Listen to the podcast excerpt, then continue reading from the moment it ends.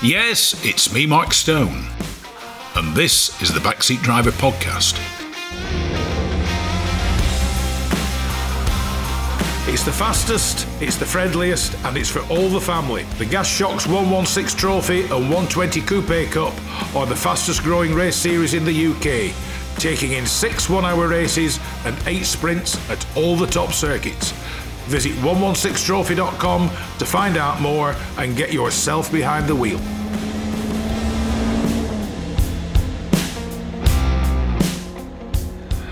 I'd like to welcome to the Backseat Driver Radio Show Mike Heap of Vintage Lakeland Tours. What is it? Well, as we all know, Yorkshire and Cumbria butt up against each other. So, what better way of seeing them from the seat of, of vintage Austin? Mike, welcome to the Backseat Driver Radio Show. Thank you very much. How did all this come about? What gave you the idea of chauffeuring people round in a beautiful 1920s Austin?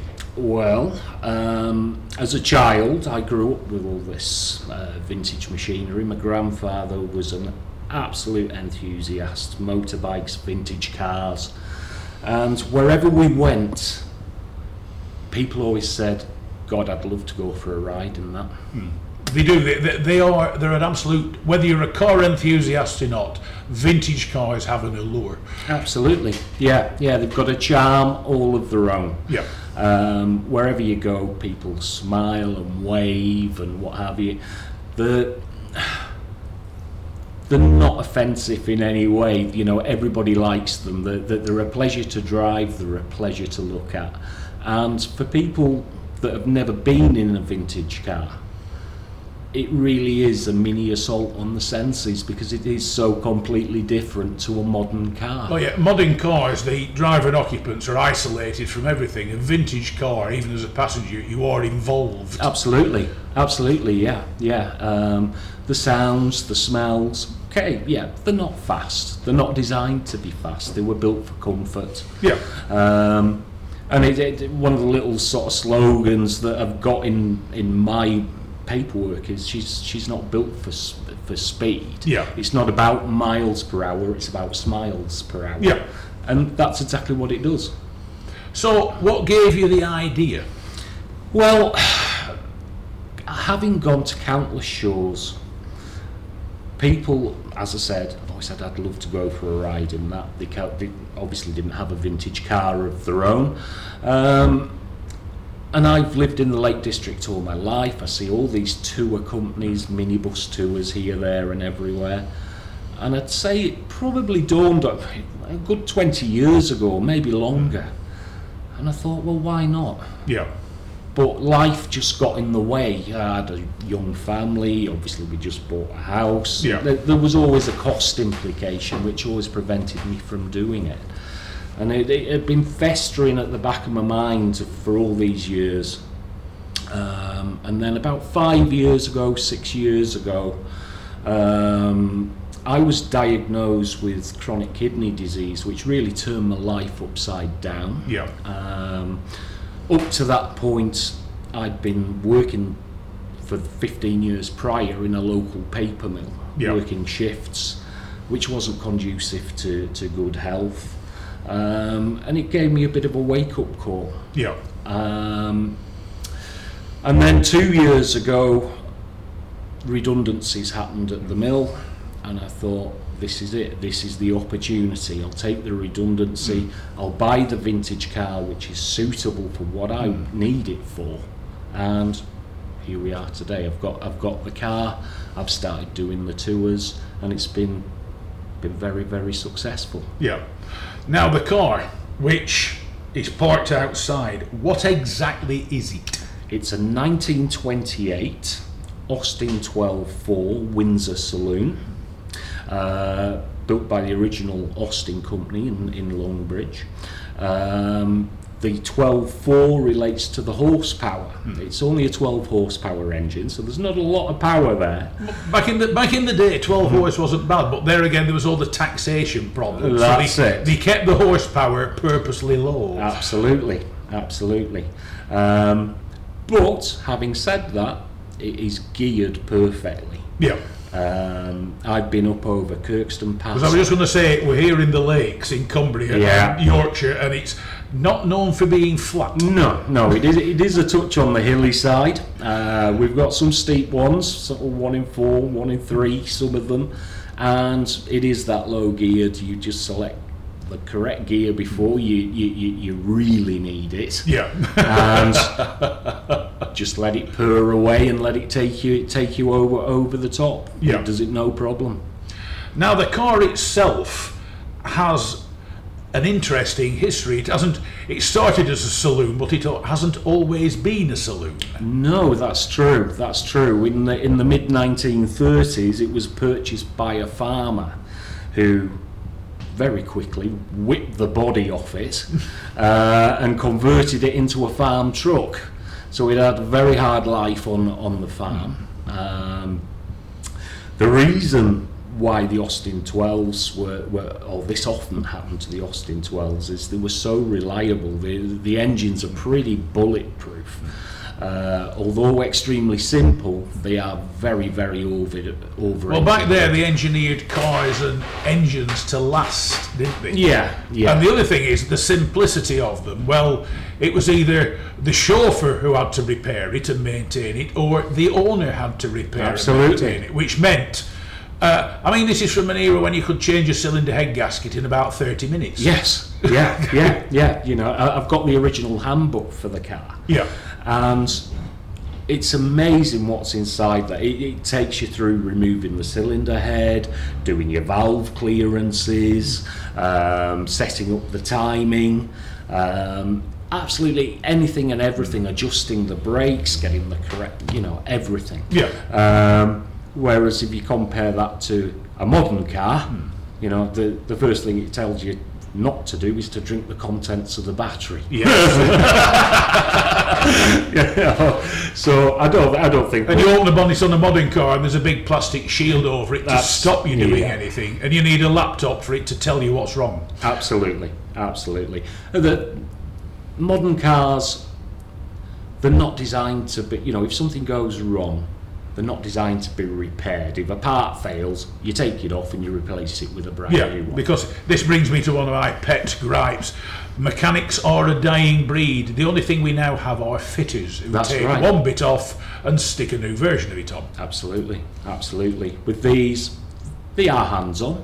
Yeah, Yeah, but that's part of the joy of it. Hmm. You know, if you don't mind getting your hands dirty, they, as you said, they are very simplistic. Yeah. With a modicum of common sense, you can look at something and work out exactly how that part works, and Yeah. you can see where it's gone wrong. yeah. Um, and then it's repairable from that point onwards. So, wh- wh- where did you get the car from? Right, well, this car I purchased from a gentleman on Merseyside who I'd never met before. Um, I saw it advertised on a website and I went down, uh, had a look. And when he opened his garage, there were five of them in there. He was an absolute Austin nut. Yeah. And basically, what we did, he, he had a, he had one from around about 1917-ish. Uh, but the majority of them were 12s. Um, and he he had his own wedding car business. Yeah. But he'd restored God knows how many over the years. Uh, and sat in the corner at the back of the garage was his latest project, which was the reason why he was selling selling this one. Yeah. It was to make room for, for the next one and obviously give him the funds so he, he could restore restore Yeah. the one in the corner. So, the body that's on it now is a perfect reproduction of the body that it started life with. Absolutely. So, who built that body? Is it the guy you bought it from? It or- is. Oh, right. Yeah, yeah, because um, the Austin body up to the windscreen, it, it, it's steel. Yeah. From that point back, it's an ash frame. Yeah. Um, so yeah, he, he's he's built that body. You need good carpentry skills, ob- obviously. Yeah. Um, and the the roof, even though it looks solid, it's not. It, it's a vinyl roof on Yeah. there, and you've got wooden slats and everything underneath to give it its rigidity and and what have you. But yeah, it's a good strong. So, strong which, which which model is your Austin? It's the Windsor Saloon, the 12-4 Windsor Saloon. Because there were a few of them, weren't there? There, there were three that Austin. There was the Burnham, uh, and then there was the soft top, which was the Clifton. Yeah. Uh, the Clifton is the the car that the Gumdrop Yeah. books were written about. Um, they're all very similar. Um, mine has the leather interior and wood. Uh, the Burnham had a fabric interior. Yeah. But basically the same engine because well, back then when you purchased a car, you purchased a chassis and an engine. And then generally what was done, it would then be sent to a coach builders of your choice and you could have whatever style of body you liked Yeah. putting on it. Whereas Austin, these were their own in-house bodies that you bought, so you bought the complete car. Yeah. Um, Because this one of yours was the posh one, wasn't It, it? it is, yeah, yeah the posh one by, by 1928 standards. But cars that were built then, they, they were all posh. Yeah. Um, basically, the you know it doesn't matter what make you went for, whether it was Rolls Royce, Wolseley, uh, Bentley. It was the same format. You bought your chassis and then you got it. Uh, coach built where where you'd like it, whether it be Mulliner, whether it was Rolls Royce Yeah. or, or whoever. Um, but the motor car was purely for the rich. Um, they were often chauffeur driven. And it wasn't until 1922, really, when Herbert Austin brought out the Austin 7 um, that motor cars became available to the masses. Yeah. Um, you know, back then, times were hard. Hmm. Um, and to be able to buy a motor car for the princely sum, eventually of about 125 pounds, Yeah. uh, brand new, was really quite a feat. So if you like, the Austin 7 was the Ford Fiesta or the Ford Escort of its day, the Mini of its day, Yeah. if, if you like. So, did you set out to buy an Austin, or was it? Did you have any other makes and models in mind? I was mulling over a Rolls Royce. Yeah. What put me off was the expense of if anything major went wrong with that, Yeah. you've got a major problem. Mm. The beauty of the Yeah, you, you can see you can see your wallet withdrawn. Yes. yes. Along with the contents of your fridge and everything else. So Austin's, uh, yeah, there's a good reason why I chose Austin's, and this goes back to my grandfather, who was very successful. He had his own garage. Um, during the war, he was an agricultural contractor. Yeah. Uh, so basically, what he did was he built threshing machines from scratch, and he converted Austin 12s into tractors All right. because farms weren't mechanised then. No. So basically, he would build a tractor out of an Austin 12. Yeah. The reason he built them, and I remember him telling me, was because it was such a strong chassis and the engine was bomb proof. Yeah. Um, so you had reliability there. And it's true. It is true. um, this car, I've had it two years now. Yeah. I do well over 6,000 miles a year in it. It's never missed a beat. Yeah. Never missed a beat. It starts first time every time and it goes anywhere you want it to go. And it's a lovely smooth driving car. It is. And it's so so much more comfortable as well than a modern car. Yeah. Um, Well, that's the one thing. I mean, it's like I said before we went on air. I occasionally drive a friend of mine's uh, little Austin Seven, and the one thing you notice, it rides over potholes and speed humps like they're not there. yeah, yeah. But float. that's because it came from an era when a lot of roads weren't metalled. There'd be Absolutely. tarmac roads, but there would be, for one better term, rough tracks. Yeah, yeah, yeah, yeah. No, that, that's absolutely true. And when you look at them as well, the, the, the actual build, all they are really is a mechanised horse carriage. When Yeah. you look at the chassis, it's all spring suspension on there. and, Yeah. You know, it's a ladder chassis underneath with an oak, with an oak frame on, on top and a petrol engine stuck at the front. you know, rather than a horse. Yeah. Um, but yeah, yeah, no, the the they're built to such a high standard as well Yeah. um, because cars back then especially this type of car, as we said, the, the, it was for the well-off that could afford to. So they, they were hand-built and they were built with pride and passion. Oh yeah, they were built to last. Unlike the Yeah. modern car, they were built to last. Absolutely. They would like you to go back and buy another one, but uh, it didn't have to be next year when the new registration came out. So, have you learned how to work on the car? Was it something that was already there? It's something that was already there. I grew up with this stuff. Yeah. Um, as I said, my grandfather was. I was brought up by my grandparents. He was an absolute vintage nut. Yeah. Um, he had vintage cars. His passion was motorbikes. Yeah. I remember we, we had a big garage and he, he'd open up the garage and the, there was five or six bikes restored and then there was a big stack of shelves on one side of the garage. There must have been 15, 20 bikes up there waiting to be restored. Yeah. Um, the car wise, originally, um, he had a Bentley, Yeah. 1930s Bentley.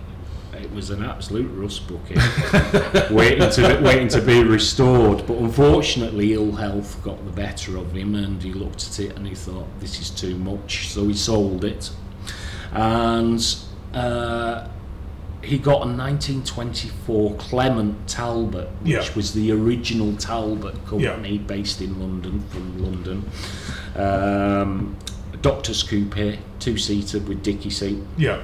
Uh, again, an absolute rock box, but uh, much easier Yeah. than the than the Bentley to to to uh, to restore. Yeah. And that's where when my grandfather passed was left to me, um, and I enjoyed that car for the next 15, 20 years. Yeah. absolutely fabulous car. Um, following on from that, I then got the urge to buy an MG, a Yeah. two-seater MG, 1930s. Yeah. Um, again, an absolute marvel of a car. um, but I didn't have room for two, so we sold the Talbot, which broke my heart Yeah. because of its history, uh, especially with my grandfather. But the MG was just far more usable Yeah. on the modern roads. You could cruise at s- 50, 60 miles an hour all day Yeah. in that thing. And my best friend and I, about 10 years ago, we drove from here to Le Mans in it Yeah. for the 24 hour race. We did from here down to Portsmouth in one swoop. Took us about seven and a half Yeah.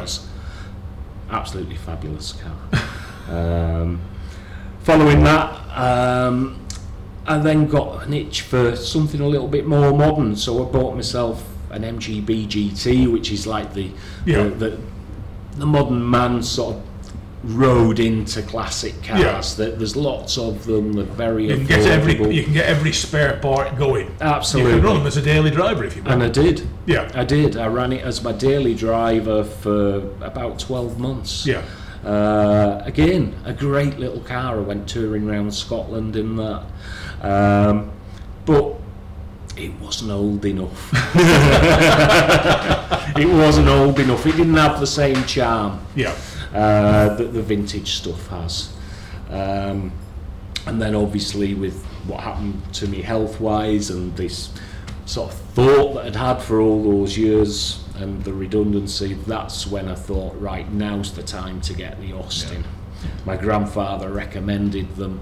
He said that's the route to go down. You So know, if they were good enough for him, they were if they were good enough for him, they're good enough for me.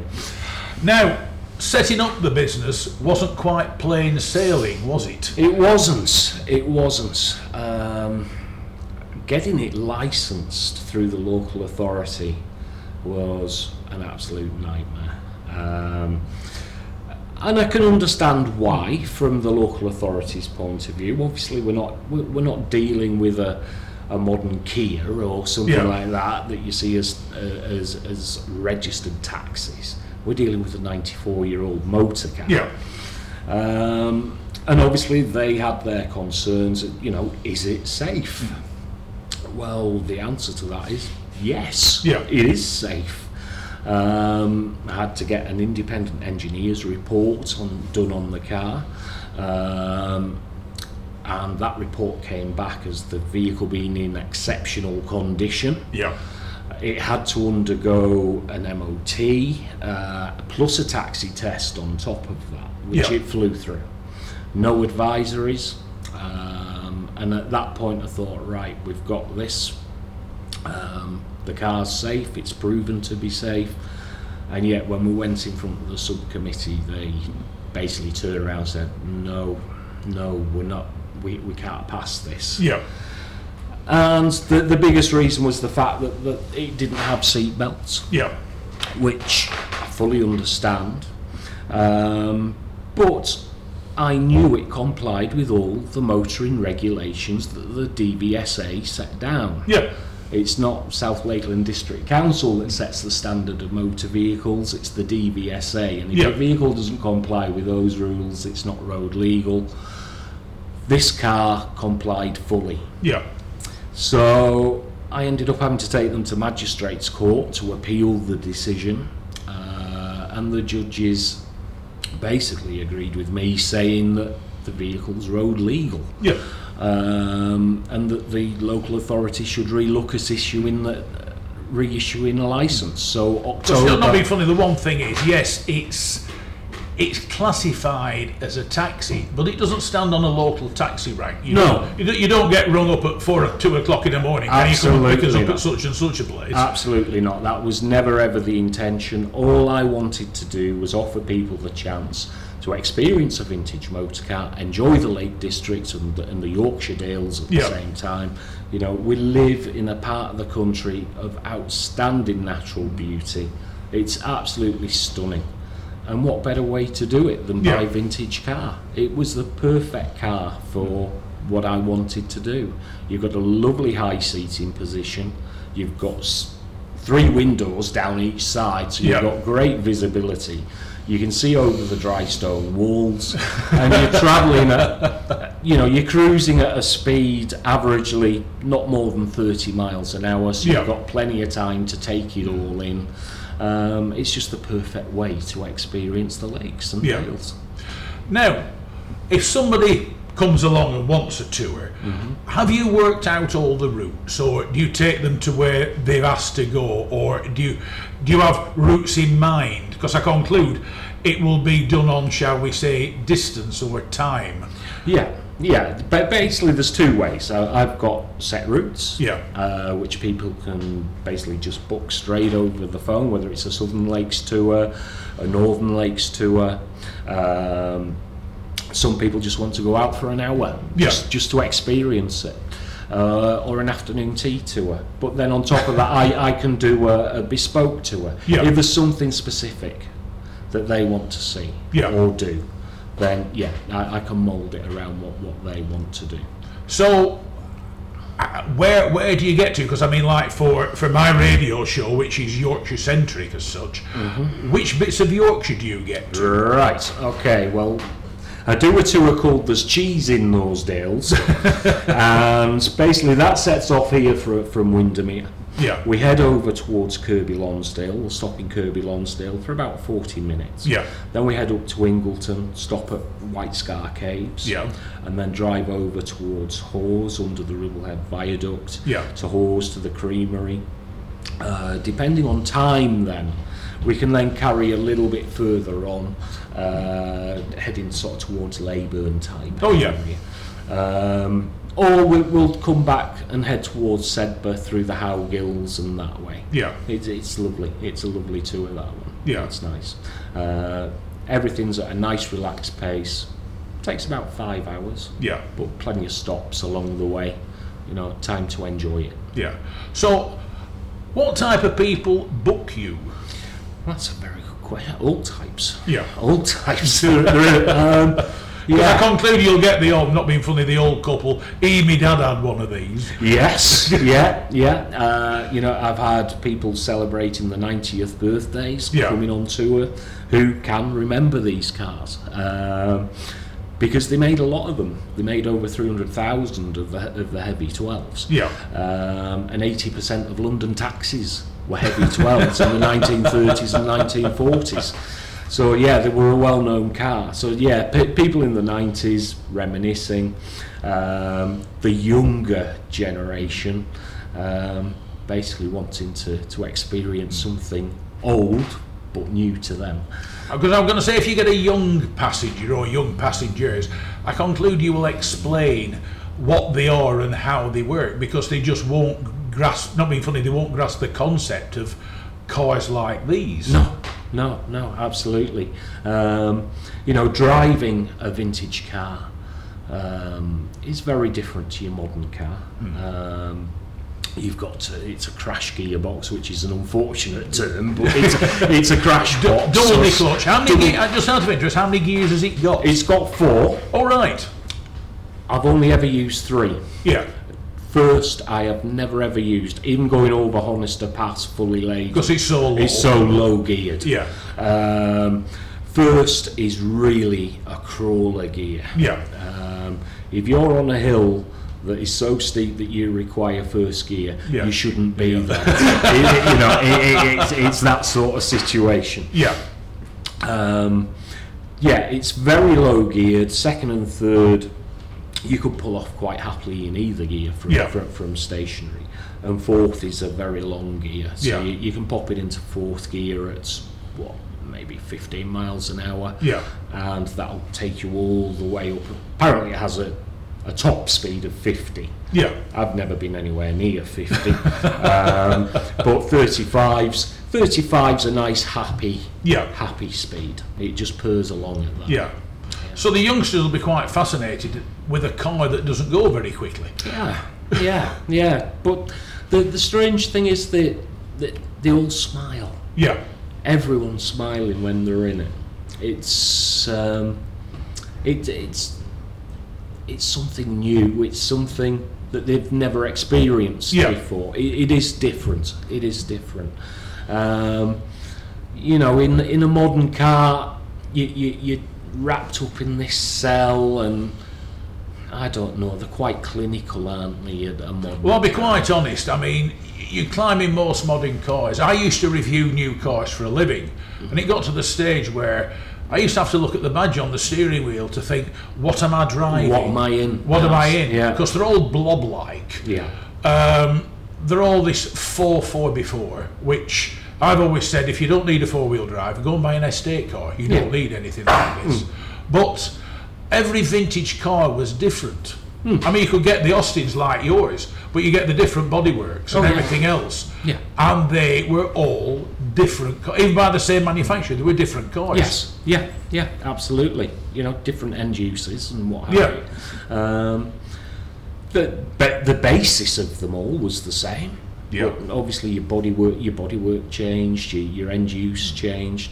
Um, you know, Austin especially were, were quite big in military vehicles at Yeah. the time, uh, the run up to World War Two. And what a lot of people don't realise is the Longbridge plant just outside Birmingham during the war, when it retooled, they were manufacturing Lancaster bombers there. Yeah. Um, so, yeah, yeah. Um, Austin, it, it doesn't matter on the make at the time. They were they were all varied as to Yeah. as to what they uh, what what they could offer people. Even Rolls Royce, they, Yeah. you know, they're, they're, known for their luxury Yeah. cars, but the military side. But built armoured cars. Yeah, absolutely, absolutely. Have to be asked, are you busy? Is it doing well? It's doing well. It's doing better than I expected for the first year, which is good. It's covered its costs. It's put me enough money in the bank to cover the costs for next year. Yeah. So yeah, I'm in a happy place uh, as far as far as that goes. Yeah. And is it something you would consider expanding on? I'd like to. I would like to. I, I would love to run a second car. Yeah. Uh, Similar car, or would you think? Similar. We'd go for exactly the same. right. exactly the same. It's tried, tested, it's Yeah. proven, it works. Um, plus, the, the, if I went for exactly the same car, if I had an issue with one, then the mechanics are the same. Well, can- to use the old phrase, if all went wrong, you could rob a bit off one and put it on the other. yeah, precisely, precisely, precisely. You know, um, it, it, I've had a few little niggles. You know, silly little things like brushes in the dynamo needed changing. It stopped charging suddenly. Yeah. You know, an hour's work. Yeah. You, know? you, you, you can whiz a dynamo off in minutes. You take the four screws out at the end, pull the, the, the, the pull it all apart, and clean up the commutator. Bang some new brushes in the other Yeah. end, and stick it stick it all back together. Back on the car, flick the switch. It's charging. Yeah. Jobs are good. Well, it's like we said about the MGBs, though they're a bit new for you. um, and like the Austin Sevens, you can get the parts for them. You can, you can. So you, you, you, you never you're not driving, though it's 90 years old. It's not an obsolete car. Absolutely not. Absolutely not. You, you know, you've got the owners' club, the Vintage Austin Register. Yeah. Um, strangely enough, I did have an issue earlier in the year where the clutch release bearing went. Um, I'd just completed a tour. Yeah. Look at the gods on my side. I'd literally just dropped the people off outside the guest house, jumped in the car, put my foot on the clutch, and it fell to the floor. Yeah. Um, so managed to get the car back to my house. We towed it back to because I live in in Windermere. Towed it back to where I keep the car in Kendal. Um, and I phoned the guy that I bought the car off, and I said, "Look, the bearing's gone. Have you got a spare?" "Oh, I've got five. Yeah. You know, come down and get one. I said, "Right, fine, will." As luck would have it, I was on my way to a wedding down in Gloucestershire that week, so Yeah. I'd just call in and pick one up. But then, strangely, I'd been at a, a show earlier that, that, that week, and I'd met a bloke who was talking to me about this fella he knew who had a load of Austin 12 spares. Yeah. The phone rang. It was him. He said, "Oh, you met my friend at this show," and he said, "He said you might be interested in buying some spares." I said, "You haven't got a clutch release bearing, have you?" Hmm. He said, "I've got the entire housing. I've got the lot." I said, "It's here." He was at Garstang. Oh, right. I said, right, I'll be there in 40 minutes. Yeah. Drove down, got the bearing, had the gearbox out that night, back in the next day, ready to go. So, there you go. Look at the gods. Now, if somebody wants to get hold of you and book you for a tour, Mm-hmm. how do they go about it? Um, well, they can contact me through my website, which is vintagelakelandtours.com. Yeah. Um, or they can telephone me. I've got my Facebook page up as well, Vintage Lakeland Tours Facebook page. Yeah. You can contact me through Messenger and through WhatsApp on there as well. Um, or you can give me a call Yeah. on uh, 015394 42484, which is a Windermere number. Mike Heap, it's been a pleasure chatting to you, and thank you for joining me on the Backseat Driver Radio Show. Thank you, Mark.